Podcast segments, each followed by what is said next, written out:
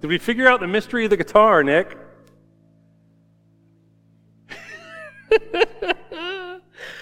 Folks, I tried everything under the sun. I don't know what was wrong. I apologize for that. It is good to see y'all this morning. Uh, like I said earlier, absolutely awesome week. Awesome week. And I realized in my study that this church actually was following biblical instruction, godly instruction, biblical doctrine in performing and executing what we did these last three nights. I want to encourage you, if you've never been a part of it, to, to come out. It's a lot of fun. As you can see, our verse is from Matthew 6 11. Give us this day our daily bread. We've all heard about this. I mean, I remember growing up in my grandma's house, they had, you know, the little publications, little tiny daily bread magazines. Those things were everywhere. I mean, they used to prop tables with them, daily bread everywhere. Give us this day our daily bread. That is from the model prayer. Now, that prayer is actually not supposed to be prayed verbatim. It's a model prayer for us to pray, and it's the manner in which we pray. It's all about the manner.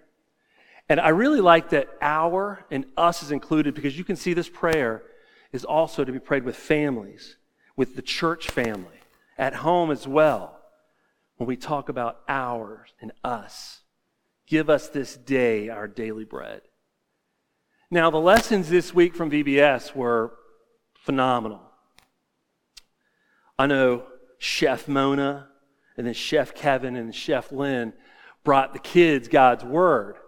And the first night was um, God provides the manna and the quail. Y'all heard that song from Exodus 16, providing the manna in the morning and the quail at night. And then we had Daniel in the first chapter, of, uh, chapter of Daniel, Daniel uh, eating the vegetables. They didn't want the food from the king's table, they wanted this, and it was provided for them. And then, of course, John 6, Jesus, Jesus feeding the 5,000, actually the 5,000 plus, because we have to remember the women and children weren't counted in that number. So it was even more. What a miracle. These are the lessons the kids were taught based on give us this day our daily bread. Well, if you would please turn into the chapter John, turn to uh, chapter 21. There was another lesson. We only did the three nights, and it was one of the last ones. It was about Jesus appearing to the seven disciples. I'd like you to read with me. Uh, this is John chapter 21, starting in verse 1. After this, Jesus revealed himself again to the disciples by the Sea of Tiberias, and he revealed himself in this way Simon, Peter, Thomas, called the twin, Nathanael of Cana in Galilee, the sons of Zebedee and two others of his disciples were together. Simon Peter said to them, I am going fishing. They said to him, We will go with you. So they went out, they got into the boat, but that night they caught nothing, just as day was breaking. Jesus stood on the shore, yet the disciples did not know that it was Jesus. Jesus said to them, Children, do you have any fish? They answered him, No. He said to them, Cast the net on the right side of the boat, and you will find some.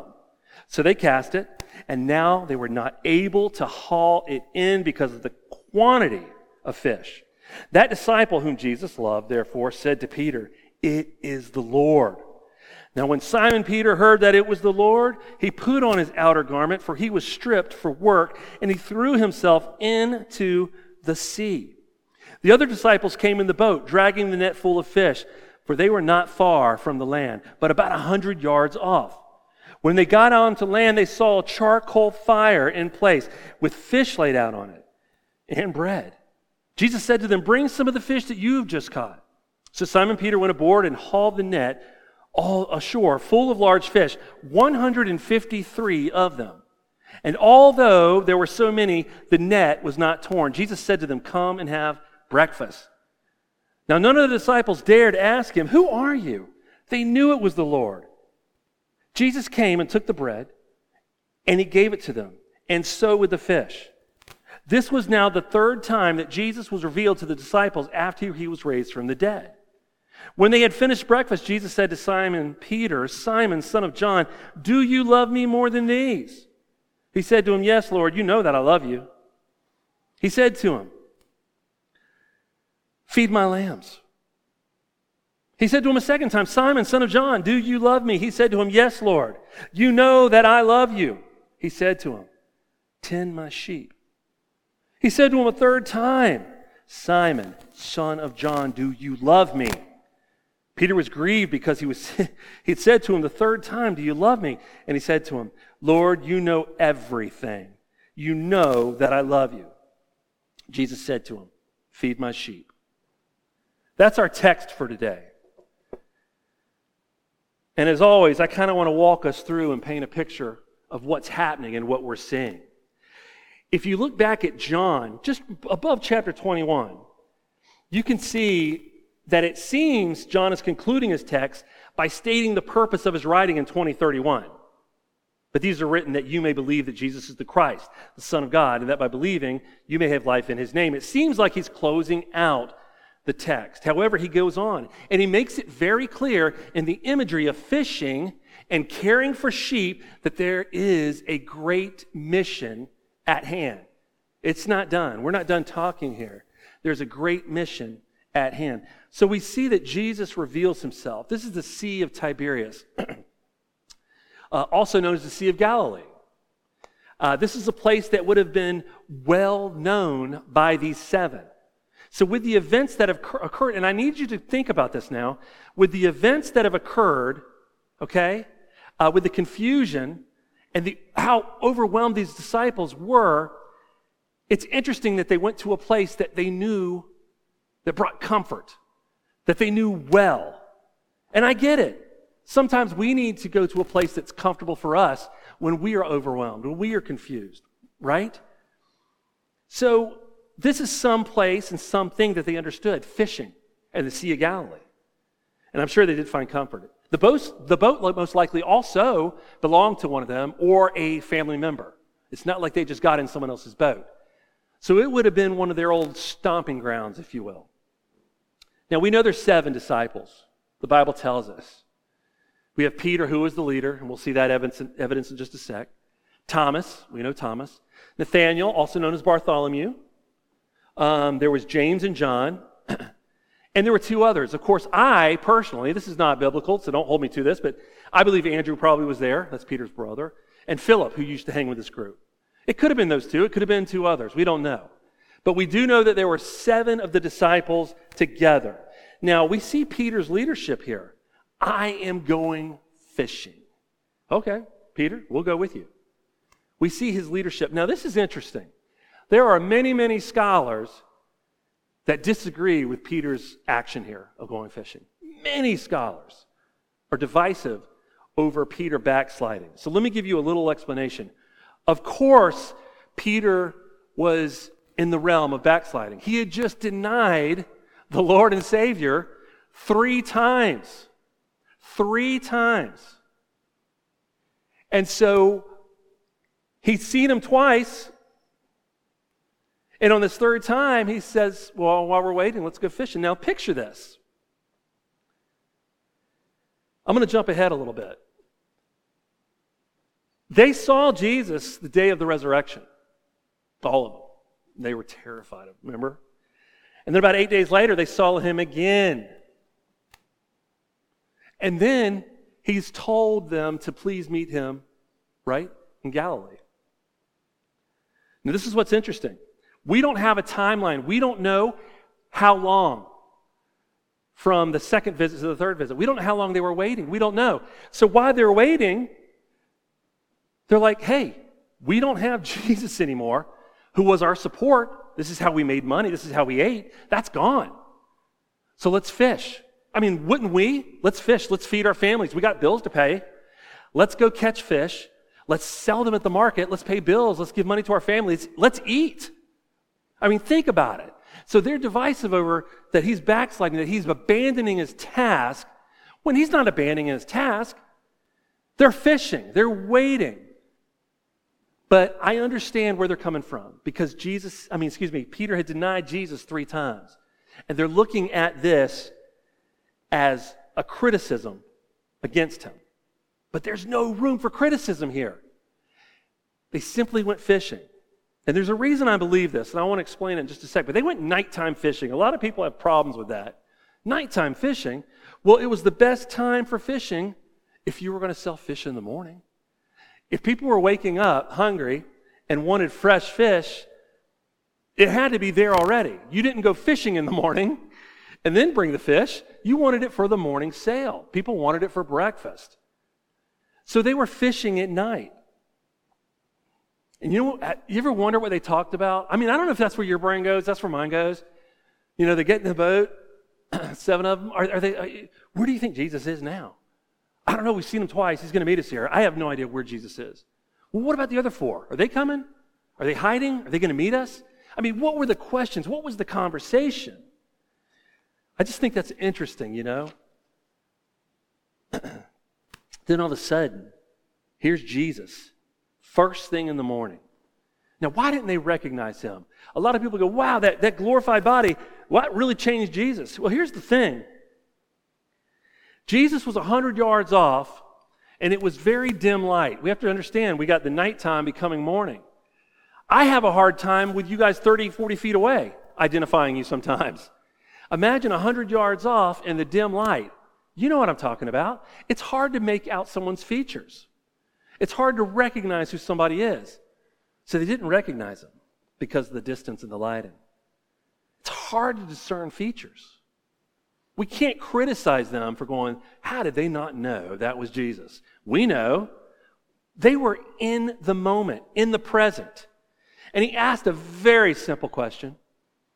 A very simple question. And he got a simple answer. Of course, Jesus already knew this. Do you have any food, right? Do you have any fish? No. We've caught nothing. We fished all night. We got nothing to show for it. Well, Think about this. Jesus asking that question Do you have any fish? I just want you to think about the physical and the spiritual implications of that question. They don't realize it yet. But the Lord and Savior is saying, Do you have any fish? Do you have sustenance? Do you have food? Because, boy, He's going to give it to them in more ways than the physical more ways than the physical. It was a simple question, a simple answer. And there were instructions given. Now, I love the beginning of this miracle. Here's the instructions they were obedient to Jesus. Throw it on the other side, man. Throw it on the other side. Cast that net. I mean, it was a huge catch. It makes me think of the miracle in Luke 5, verse, first 11 verses in Luke 5. Jesus set out in a boat so he could speak. The crowd was coming in. He set out so he could speak. People could hear him. And he said, Hey, Peter, you guys get back in the boat. Oh, we fished on we fished all night. There's nothing out there. You fishermen know what I'm talking about when we don't get bites. There's no fish in this pond. And they caught such a large catch that the nets were tearing. They had to get the other guys to come help them. It was a massive, massive miracle. And here's where I want to go with this. Jesus said, Cast your net on the other side. Now, here's, I love this. Did Jesus just speak those fish into creation right then? Were they spoken into creation? Or did he call 153 different fish at one time to come and swoop in? I want to know. I'm going to ask him that. That's one of my questions. I don't know if you start lining up questions to ask Jesus when you get to heaven. That's one I want to ask. Because it's really cool. There's, oh, by the way, don't break the code. There's so many people out there. With, there's 153 fish. There's not a secret code. There's codes all over the place. For the one is this, the five is this, the three is this. God bless you for trying to break the code. It's just an accurate historical number, which proves the validity of the Bible. Now, there was a, one of our forefathers, uh, Jerome, he said, well, actually, at that time in present world, 153 fish, that was all there was in the variety. That's all we knew. A variety, all kinds, equaled up to 153. So he was saying that the net caught all. I get it. But truthfully, what we have to realize is it's an accurate historical number. But the point was, Jesus had prior, previously at the other miracle told him, You'll be fishers of men. You will catch people. And here we see this being reinforced. The venture, my friends, was completely under the Lord's direction, under the Lord's authority. What a reminder. I'm going to say this a couple times. What a reminder. Our efforts are useless apart from His direction. They could have kept fishing apart from His direction, but they were obedient. They listened and they threw it on the other side. Again, I, these are professional fishermen. Folks, they didn't fish just on one side of the boat. I'm sure they had fished all over the place on both sides. We have to think about things like this. So when he said, hey man, throw it on the right side, I'm sure like, okay. And then this haul is huge. Now here's, here's my favorite part. The disciple whom Jesus loved, if you've ever studied the book of John, the disciple whom Jesus loved is John, the actual author. So John, I could just picture him. He's, ident- he's the one who identified Jesus, right? He's sitting there, excuse me, he's sitting there, probably standing actually in the boat, and he's looking out and he's like, oh, hold on. I heard the voice, but he said throw the net on the other side, and we just caught a bunch of fish. I know exactly who this is. I've been here before. This is Jesus. So John recognized him. And this he said right to Peter. Now, if you know anything about Peter, Peter is a, I'm going to jump in first. So, John, the conclusions, you name it, in the water. I'll be the first to get out of the boat and walk. Very voice, uh, loud voice, boisterous man. He heard what John said. That's Jesus. It's the Lord. Now, they were stripped down. I know a lot of people think they were fishing naked. I'm going to go ahead and tell you that that was kind of a, a no no in Jewish custom. You didn't strip naked, they wore their undergarments, if you will. They stripped down so they could fish and not get all wet. But what Peter did is he took his outer garments, immediately put them on, because he was not going to present himself to Jesus like this, and went, dove. The Bible says he threw himself into the water. I love that part. John had just identified him. Peter got dressed and jumped into the water. He was not going to wait for them to try to get that boat to the shore, hauling that huge thing of fish. He said, I'm going to swim the 100 yards. I'll beat you. I got to get to Jesus. Now, I have a problem with those that say Peter had abandoned the task, that he had not only denied Jesus, but he turned his back. I have a problem with that because the man threw himself in the water to get there first. Go, Peter.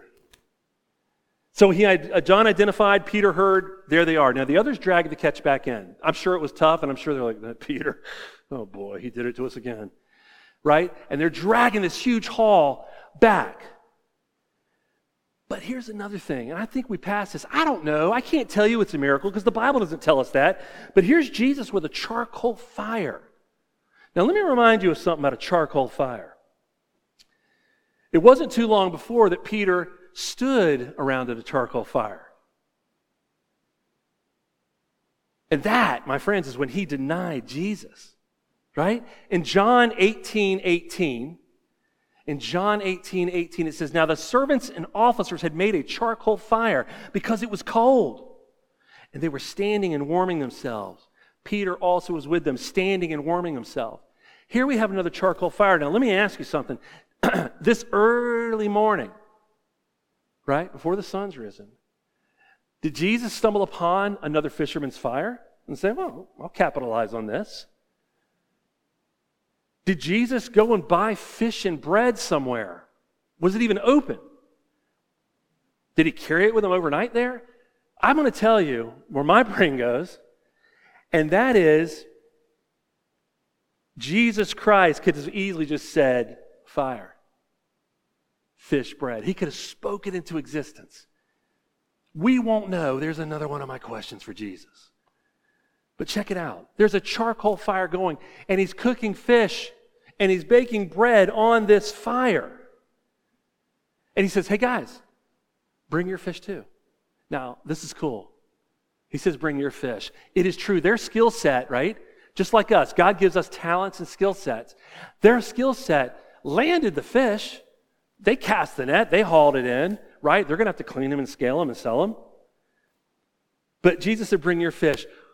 Who provided the fish? Who gave them this catch?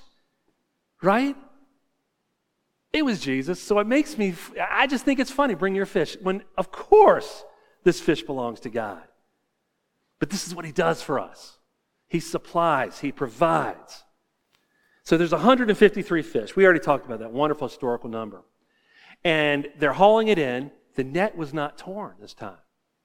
Where the net began to break and tear on the other miracle, the net was not torn. So they were able to bring every single fish that Jesus had provided for them ashore. Now, Jesus provides breakfast. He's cooking this breakfast. They are not cooking this breakfast, He is. But the Bible says they knew it was the Lord. Now, isn't that interesting? They've approached this fire. They're looking at him. You know they got to, come on, right? Well, he's here. he did the fish thing again. He's here. He's got to be look. They're looking at him going, is it, is it the Lord? And they, they know it is, but they want confirmation. You got to remember, we got to go back. He was killed. He was hung on a cross. John was there, saw him die. The ladies saw the body placed in the tomb, right? They all went back and forth. He wasn't there anymore after that third day. Awesome, wonderful day. So they've seen him a few times. It's interesting, though, they still were like, I know it's him. It's got to be him. But I am terrified to ask, are you, were you the one that walked with us?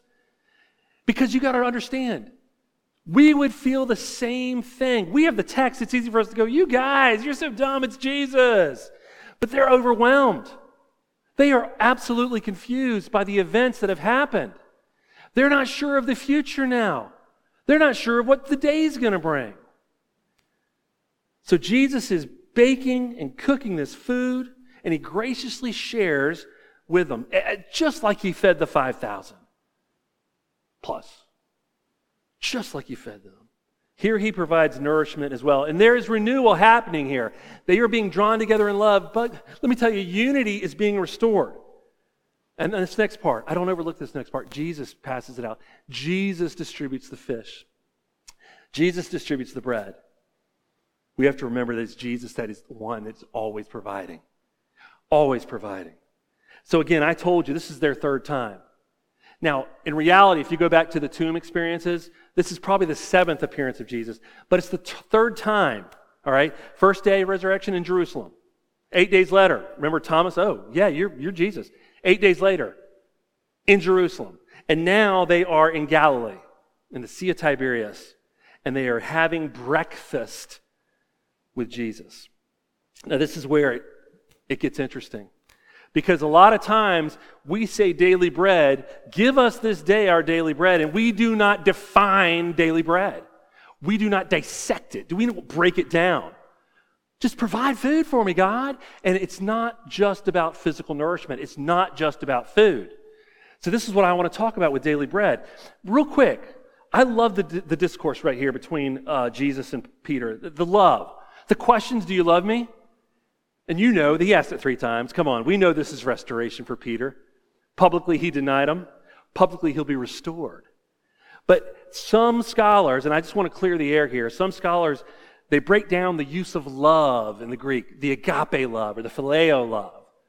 When in reality, John is just using these different types of love to express a stylistic variation.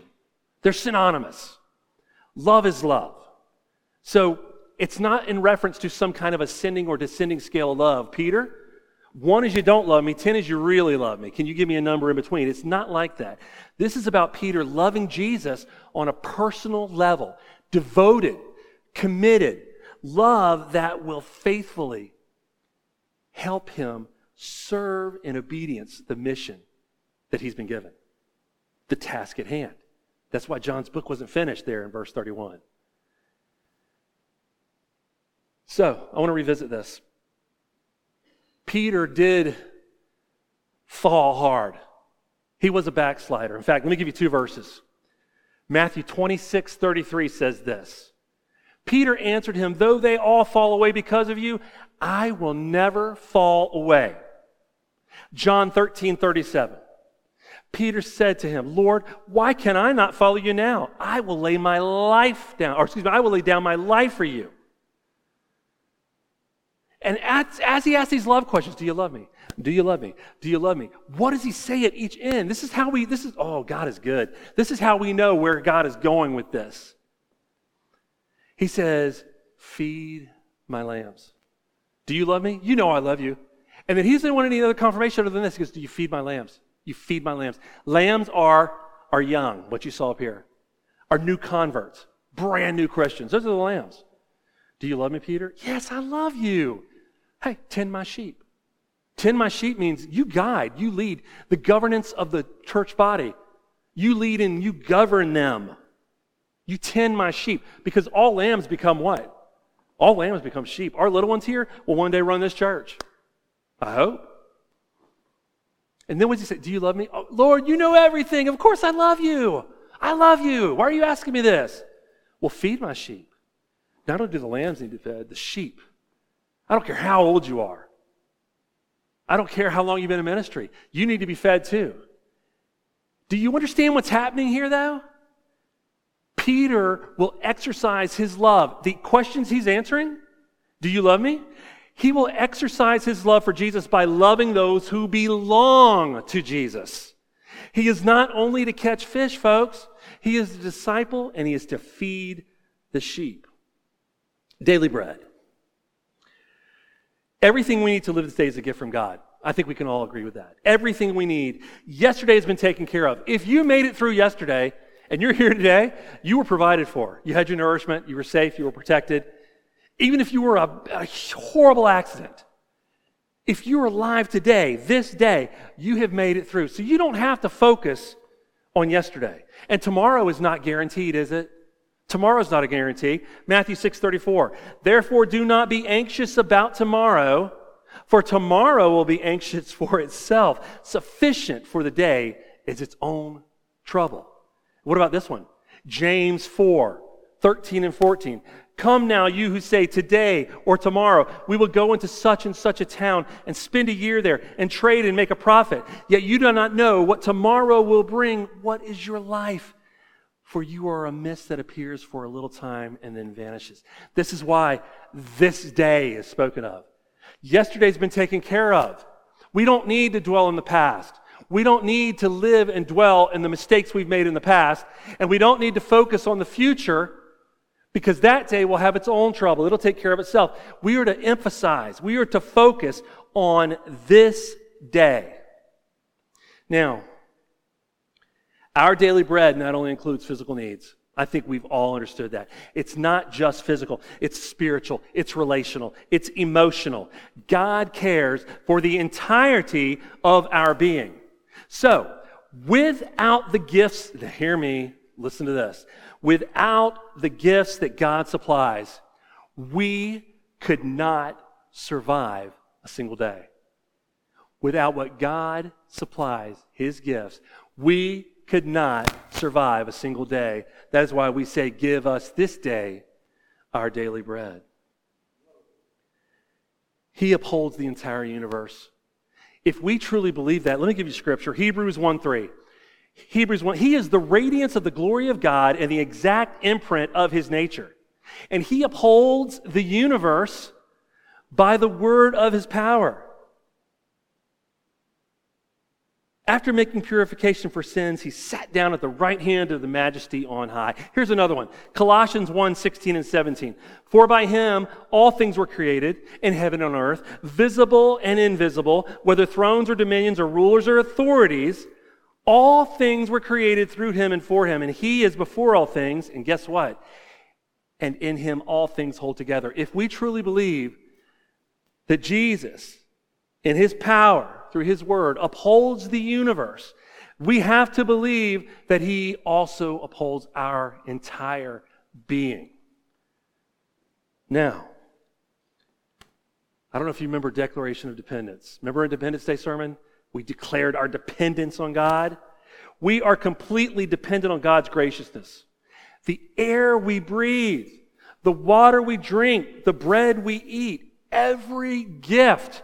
We've read this verse. I'm going to go over it. James 1:17. James 1:17 says every good gift and every perfect gift is from above, coming down from the Father of lights, with whom there is no variation or shadow due to change. Every gift, when we pray for our daily bread, when we pray for daily bread, we are focusing on the present. This day, not yesterday, not tomorrow. This day is where He wants our focus. Have you ever wondered what it would be like? Oh, please walk with me on this question. Have you ever wondered what it would be like if we were not anxious about our future and we didn't dwell on our past? Because you know we're guilty of both. Listen, I've got four calendars, two email accounts, three email accounts, excuse me, text, phone, you name it. I live by these calendars and these lists. And everything's future event. This would have been planned weeks ago. Not the whole guitar mishap, but weeks ago this would have been planned, right? Here we are in present day. I could easily be focusing on other things. I could easily be dwelling on the mistakes I made here. But I'm in the present day because this is the day that I have to emphasize. This is the day I have to focus on. This is what I need from God. Give me, Lord, please, this day, my daily bread. Living in the present. It's not about having more stuff. Have you noticed when we pray, we don't pray, I want. I've never heard, I've never heard you guys say, Lord Jesus, I want. I've only heard need. Lord, we need. This person needs. This person is in need. I've only heard the word need, not want. So it's not about having more stuff. It's not about focusing on the earthly. It's all about treasuring Jesus. Just like Peter in the story. It's like the parable of the pearl, uh, the pearl of the great value. If you know that, it's in Matthew 13, 45 and 46. It says, Again, the kingdom of heaven is like a merchant in search of fine pearls on uh, finding one pearl of great value, he went and sold all that he had and he bought it. I love that tiny little parable. I am a merchant of the finest of pearls. And I just want to see what you've got here. Oh, wow. He'll sell everything, every other pearl collection, everything he, I want just that. That's what Peter did in the story when he dove in and swam to Jesus. That's John loving Jesus so much that he could identify him.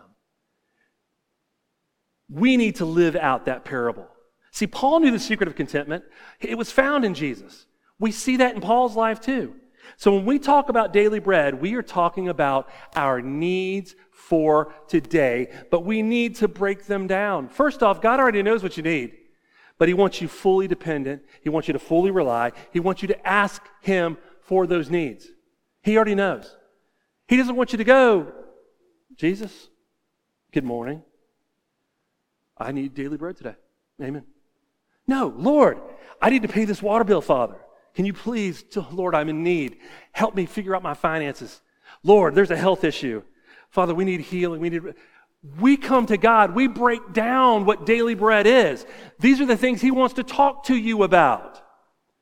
We need to come to Him, see Him just like John did, run to Him just like Peter did, and we need to tell him, Father, Lord and Savior, this is what I need. We need to come to him and break that down. It's total dependence. It's trust in all things, in all necessities. Trusting God to provide. He already has provided for our greatest need, hasn't he? That's salvation. He's provided. It's Jesus. What, what does Romans 8.32 say? He who did not spare his own son, but gave him for us all, how will he not also with him graciously give us all things? All gifts. Amen, right? For today. For today, Lord, I do need nourishment for today, Lord. I need water too. I need drink. Heavenly Father, I need to be safe. Can you provide safety as we travel? Heavenly Father, can you provide sustenance for this family who's just lost their home. We go to God, we break daily bread down. We break that down for Him. He's the bread. I know that everybody knows that. He is the bread. He's the bread of life, John 6 35. Jesus said to them, I am the bread of life. Whoever comes to me shall not hunger, and whoever believes in me shall never thirst. We've got to take that literally. We have got to take that seriously. The bread of life provides. He is our provision today. I've got to give this wonderful illustration, and I'll close. Here's a wonderful illustration. And I've, I've said this one before, but it moves me so much to the core. There was an elderly lady, and she fortunately could still live in her home. She had assisted living with nurses, if you will. They, she had a daytime nurse, she had an evening nurse.